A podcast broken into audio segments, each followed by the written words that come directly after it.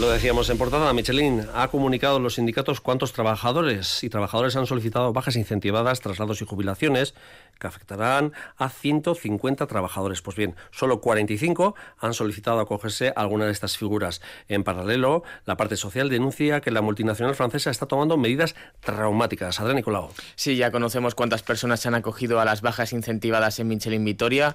En concreto son once personas que han solicitado acogerse a contratos relevos extraordinarios, veintidós bajas incentivadas y doce que han pedido el traslado a otros centros.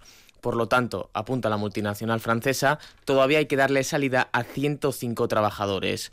Y es en este contexto en el que la parte social se muestra muy preocupada porque en paralelo la empresa ha comenzado a tomar medidas traumáticas. Iñaki Fernández, E S K.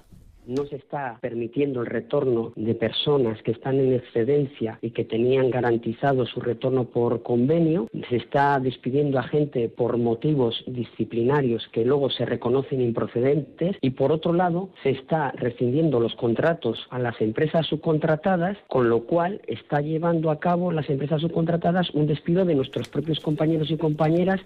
Algunas de esas medidas, apuntan desde el sindicato L A F, se han empezado a tomar una vez se comunicó que había que dar salida a ciento cincuenta personas. Una Yarregui. Llevamos ahora mismo tres despidos disciplinarios en lo poco que llevamos de año. Sí que lo de las excedencias ha sido a partir de este año, desde que nos comunicó que existía un excedente, pues la empresa dice que no tiene sitio para esa gente a la que en principio tenía un ingreso garantizado. Asimismo, la multinacional francesa ha comunicado a la parte social que durante el mes de febrero se desactivarán varios turnos de fin de semana que afectarán a unos ochocientos trabajadores. En palabras del sindicato L A B, serán casi todos los fines de semana de febrero.